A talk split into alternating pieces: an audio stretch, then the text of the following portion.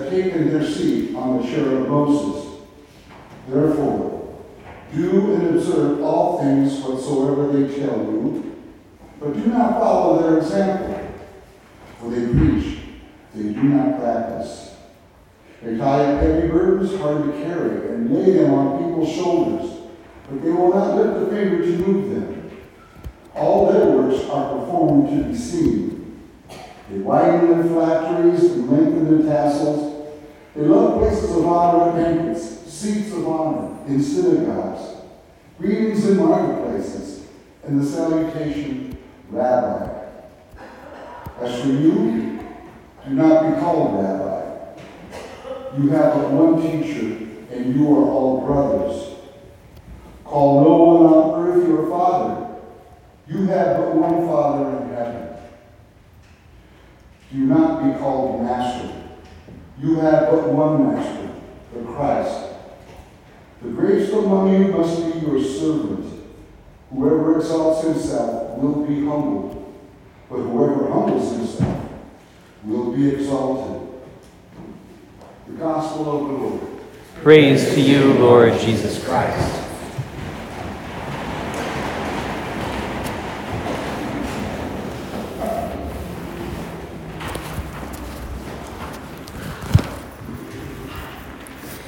I think the proudest I've ever been of my dad was the moment where I saw him both the most angry and the most scared in my life. It wasn't that long ago. My niece is a senior at Dowling now, and she must have been about five or maybe six when this happened. But we were at an anniversary party for an aunt and an uncle of mine, um, and we were in a venue that none of us had ever been in before, and it was kind of confusing. And so when we went to leave, we went out a different door than we'd come in on which would not have been such a big deal if the door that we went out of didn't open immediately into the street. So poor Ellie, toddling along at four or five, goes stumbling out the door, off the curb, and straight into traffic. Now, my dad happened to be the closest to her, just in the way that we were walking, and he immediately leapt to. And when I say leapt to, I mean he literally leaped forward and sort of used the momentum from him coming up to grab Ellie by the scruff of her neck and sort of toss her backwards. But the call was so close, he literally glanced the back of the car as he spun. Now, when he grabbed her, he grabbed her hard, hard enough it hurt, and you could see it in her face. She was shocked and she was pained, and she was scared because Grandpa had never hurt her like that, right? And so when, when Dad got turned around and we all kind of took a breath and settled ourselves, it was one of those moments where you're like, is everybody okay? Anybody call DHS yet? and he immediately dropped to one knee, so he was eye level with her. She was, of course, afraid, and so she kind of hid behind her mom's skirts. And he said, Sweetheart, honey, I want you to come out. Grandpa needs to talk to you. And it took a little coaxing, but she came out, and he said, and she was kind of holding her arm, because he did wrench her shoulder pretty good, I'm sure. He said, I'm very sorry that I hurt your arm. But I was just so scared. Don't you ever do anything like that ever again. Who's raised a kid and can relate to that? All of us, even those that don't have kids of our own, right? Anybody who's had charge over little ones knows what it's like to be in that kind of a position. When he said that to her, something shifted in her head. You could see her eyes changed because she did look legitimately scared before. But from that point on, she went from being mad at him to being grateful because she knew there was somebody who loved her so much. He wasn't afraid even to hurt her a little bit in order to keep her safe. To this day, like I said, she's a senior in high school. If there's a real fix, if she feels unsafe, it's not me or her mom she goes to, it's grandpa. Our parents, or whoever raises us, but usually our parents, are the first experience any of us have of authority. The authority of the parent is natural, that is, it comes from nature. The parent is responsible by nature for the care and raising of that child, and is therefore afforded the rights necessary in order to see to it that the child is appropriately raised. When a parent fails in a serious way in that duty of care towards the child, then we initially just uh, uh, judge them a bad parent, right? But if the failure becomes serious enough or dangerous enough, the state will actually enter into the conversation and mitigate or impede or even remove the parent's rights because they failed in the duty of responsibility that the rights were for to begin with. This is really, really important because the same is true for every other kind of authority, whether it's in the family, in the church, or in society. Those placed in positions of authority have a responsibility for those in their care, and they are given the rights, which are, at least in theory, sufficient to ensure their ability to make sure that they're cared for. Okay? So we've got rights and responsibilities. You can't have rights without a corresponding responsibility, and you can't be held responsible for something if you're not afforded the rights necessary to accomplish it. Last week we talked about solidarity, the persevering determination to commit oneself to the common good, and to be in intentional relationship with those persons or groups of people that we don't have natural relationships with. Right? So when I choose to be good neighbor to the guy down the street, even though I don't really know him very well, I'm living in solidarity with a person who's not actually a member of my family. The more I treat him like a member of my family, the closer I've grown in solidarity. Solidarity is at the heart of the church's teaching on most social things poverty, immigration, relationships between nations, war. It's what informs in a big way our teaching when it comes to elections. And we have those coming up, so it's worth mentioning. And the ethical selection of a particular candidate over and against another. And it's precisely this kind of disposition, this persevering disposition to commit oneself to the common good, that is most lacking when it comes to most of our most dysfunctional relationships, whether those relationships are at home or at work or at church. You don't believe me? Think about the person you're not getting along with at work and whether or not you think about them as related to you, close as family. Solidarity has a kind of a sister principle, a sister virtue just as important and probably more often misunderstood, but it's at the heart of what Jesus is doing in today's gospel. Subsidiarity is the principle that authority is based on relationship. And so the competent authority closest to a particular situation is typically the one best suited to handle it. Now, that does presume there's somebody around to be able to decide who's competent and who's not. That's a longer conversation, not fit for a sermon. This often gets kind of shorthanded as so the church don't like big government. That's not quite right, though I understand why in our context it feels that way. But I think it's important to see why that's not quite what we're saying. Because, because otherwise, then it's not clear why the parents are, in fact, the ones responsible for children. Parents are the first and best authorities for their kids, even though parents, all parents, every parent, including everyone who's in here and everyone any of us ever had, make mistakes left, right, and center. So if you tell your kids something that is untrue and tell them to hold the idea as though it's true, it doesn't become true just because you're the parent. So passing on prejudice is not doing a service to your child. Encouraging, you know, systemic bad behavior is not okay just because you're mom or dad. But you do have real authority over them, which is why it's so important not to do those things because your authority is genuine and because if you fail in your authority over your child, you're being a bad parent. Authority is based on the relationship. And the reason a parent has natural authority over their child is because they're the parent and the child's the child. Now, of course, there's a point at which a child ceases to be a child. And so the, the, the character of that relationship changes somewhat. Many of you have already lived through that. Most of us have lived through it with our own folks to a certain degree. But the reason this dynamic is important is because our parents being the first authorities that we know, all other authoritarian structures that we construct as a society, they're based on this same idea. So the competent authority in, uh, for a particular class in a school is that teacher. The principal should not be micromanaging every single thing that's said or done in that class. The competent authority for that school is the principal, and at a place like this, perhaps the parish priest. Uh, the, the, the, president of Dowling should not be dictating directly all of the things that happen in all the particular classrooms here at Christ the King. And we've tried to construct our governance structures here to reflect that. Teachers in school, coaches on a team, local civil authorities are those best to deal with, say, uh, issues around sidewalk and how long the grass has to be. The National Congress should not be deciding that. Uh, likewise, the Des Moines City Council should not be making pronouncements on the national defense. They're not competent to do so, right? So, so this principle is really, really important because it's at the heart of what we mean by having an authority, by someone being superior and someone else being subject.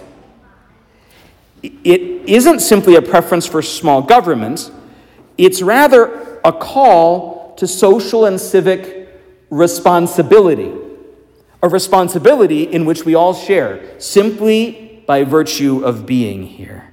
The authority that we have and the authority that we find ourselves under. Jesus does not reject the authority of the scribes and the Pharisees in today's gospel. That's really, really important to see. In fact, he presumes that their authority is in fact legitimate, which is why he says, The scribes and the Pharisees have taken their seat on the chair of Moses.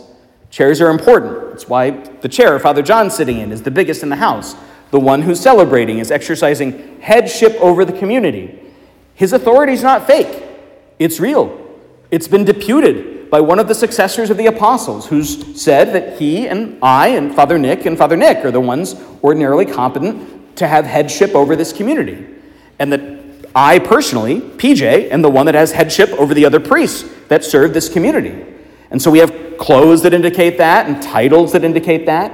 Jesus is not correcting the use of titles here. Otherwise, every one of you sinned every time you called your dad daddy. And that's cruel and stupid. So don't let Protestants tell you otherwise. It's not true. You'd have to make up some other word for the people that have your kids in class in school. That's not what this is about. It's not about authority not existing or people not having real claims of authority over other people. It's about what happens when authority goes wrong. And we need look no further than the church to see what happens when authority goes real wrong. Their authority, that is the authority of the scribes and the Pharisees, is what leads to their condemnation. For they preach, but they do not practice. Therefore, do whatsoever they say, but do not follow their example. The problem is not that the scribes and the Pharisees aren't in charge. The problem is that they are in charge, but are failing in their essential responsibilities. They tie up heavy burdens, hard to bear, and, and lay them on people's shoulders, but they will not lift a finger to move them. The problem isn't that they have phylacteries and tassels. Real secret, even though you don't usually see it in the pictures, at least when he went to temple, Jesus almost certainly wore phylacteries and had a tassel. Every guy had to to get in the door. The problem is that he, they would widen them out. It would be the, the equivalent of wearing like a super blingy pectoral cross when you're not a bishop just to draw attention to yourself. That's what he's worried about. The problem is not that they accept the titles or the gifts, but that they come to love the title and the gift and the grift and the bling more than the people that they've been charged to lead. The problem is not that they do not have real authority, but rather that they do. And this is because all legitimate authority ultimately derives from God. All legitimate authority comes from God and God alone. It's why the early Christians were happy to submit themselves to Caesar. Even though they knew he was in such terrific error, he was going to have them killed. But they would pray for Caesar at every single Eucharist. It was inscribed in the church's earliest law to pray for the civil authorities, even when they were persecuting us. And it'd be easy to be praying against the civil authorities when they're persecuting us, but that's not what we did. Why? Caesar was clearly in charge. Nobody had a serious wonder who was in charge of the empire. So Caesar's in charge of the empire. If he's in charge, that authority has to have come from God. So we need to submit to his authority, but it's worse for Caesar when he messes the authority up. The reason a parent has natural authority over the child is because of nature. which, des- which was designed in this way by God and for this purpose. The reason in our old age it's our children who bear first responsibility over our care and what happens to us is likewise because of nature. Because our closest relations are the ones that we bear most responsibility for. If you want to see this in living color, just look to the right of St. Joseph, the ofrenda, the altar of the dead, who's placed next to St. Joseph, the patron of a happy death. Why? Your responsibility for your loved ones doesn't end just because they're dead. It continues right up until your own death.